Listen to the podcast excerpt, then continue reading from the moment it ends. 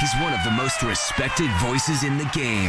It's time to talk hockey with Pierre Houde on CHOM 97.7. They Both swat at that loose puck now. Caufield gets it loose up front. Score! Toffoli! Tyler Toffoli! And the Canadiens are off to the Stanley Cup semifinal. Bonjour, Monsieur Houde.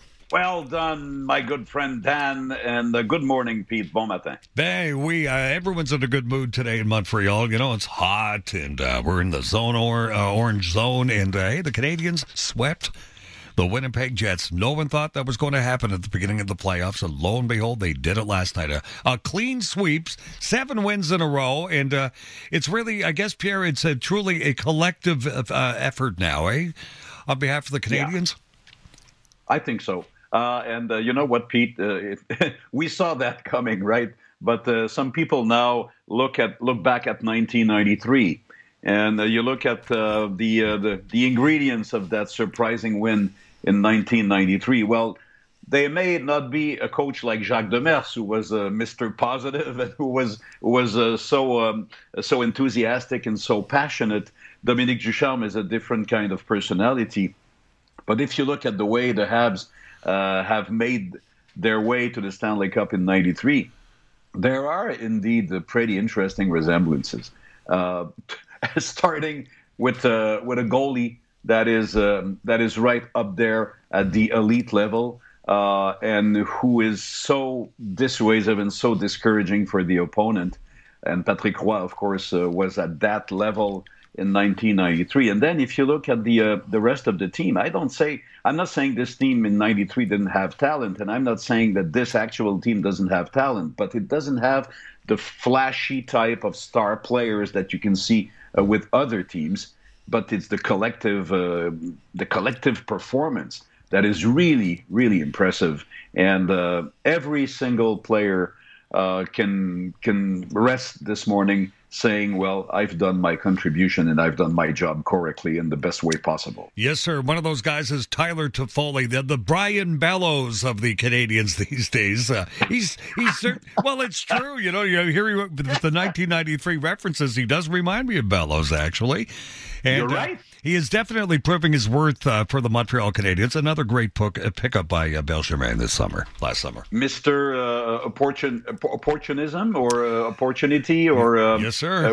whatever you call it. Brian Bellows was that. Brian Bellows was not the fastest player on the ice. Nope. And Brian Bellows was not was not the bullet train no. probably on the ice, but he could score forty a season quite easily. Yeah, he could. I love your parallel, actually. That's pretty good. Uh, well, there you go. And, you know, I had the privilege to call um, Stanley Cup finals uh, until we, we lost the rights to it. And uh, w- one of them, uh, two of them actually, uh, were quite interesting when we covered the Los Angeles Kings. Uh, hockey was a bit different at the time, Pete, and the Western style of hockey was also quite different. They were bigger teams, not necessarily fast teams, but um, one of the uh, players that uh, actually was uh, pretty spectacular for us when we were calling those games uh, was Tyler Toffoli. Remember, he was part of what what they call the that '70s line. That's right. Yep.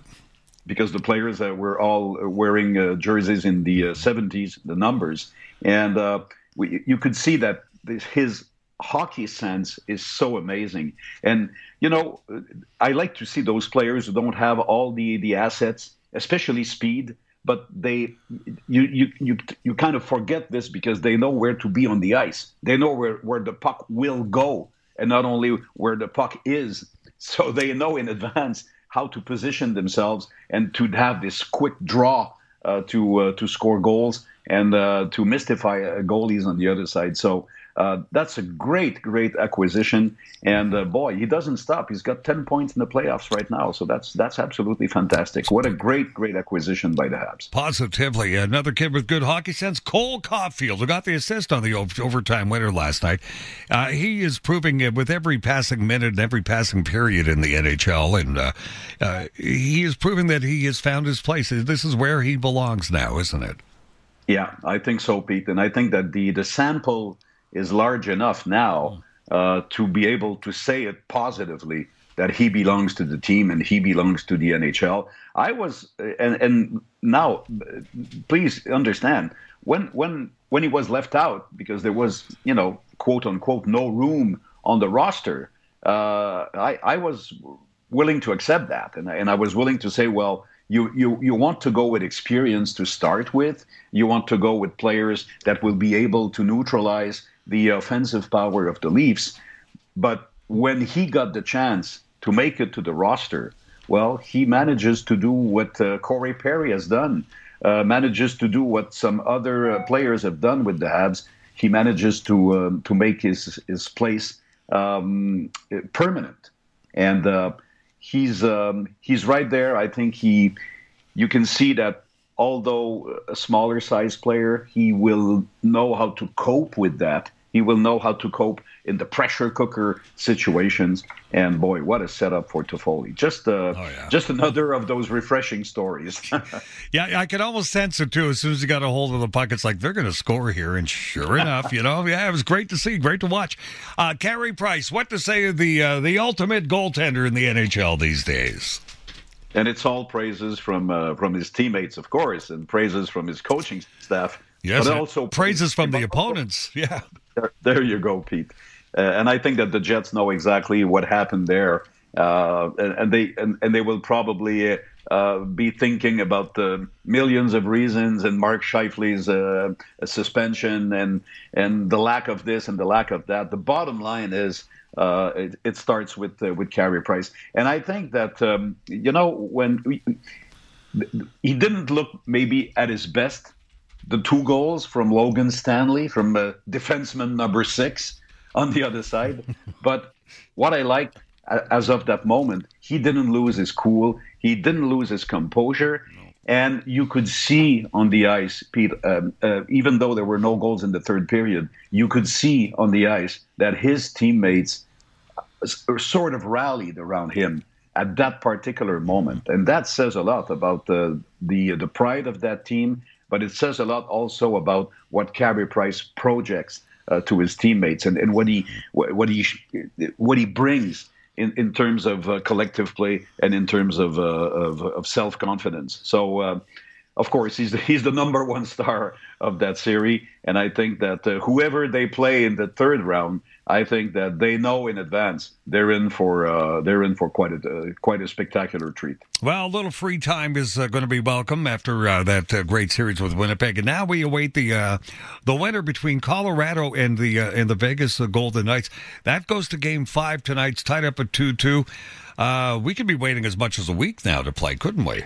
Yeah, and uh, Dominique Ducharme uh, talked about it, Pete, and uh, he said, you know, uh, he said there are two angles, and I, and he said I understand the angle that uh, you you have the momentum, and uh, they didn't have the break after the Leaf series, as opposed to the Jets. So you can look at you could look at the situation that way. But let's be realistic. Let's be honest. The break will be beneficial. Uh, les petits bobos, huh? you're, you're going to have time to heal those uh, those petits bobos, uh, Jeff Petry to start with. And uh, I think that all in all, uh, it's going to be uh, beneficial. The thing is, you have to be creative, though, as a coaching staff. You have to be creative. You have to find ways to keep the team sharp and ready to go and that will be uh, that will be the task of Dominique Ducharme and his assistants. The Islanders in Boston. What is going on there? Isn't that a treat? yeah, well, it is. Actually, it's great hockey. That's for sure. It's great hockey, and it's up and down, and it's a roller coaster ride, and it's it's a great battle of coaches. Uh, I've always been Pete a very big fan of Barry Trotz, and uh, I love I love what he does with the Islanders. Uh, there again, it's not the it's not the, the flashiest team uh, on the individual level, but collectively they play so well. Uh, they play uh, with with lots of character, lots of grit. They have an amazing fourth line, and uh, well, you know what? They are where they are, and they deserve to be there. Uh, but it's going to be a treat to watch how this series will end. I think we all believe that it, it would go down the wire, and I think this is exactly where we are heading in this series. All right. Hey, Pierre, uh, speaking of taking breaks, you're going to be off tomorrow. You Why don't you come back and see us on Thursday morning, okay? I will be there with great pleasure, Pete, on Thursday. All right, merci, mon Pierre.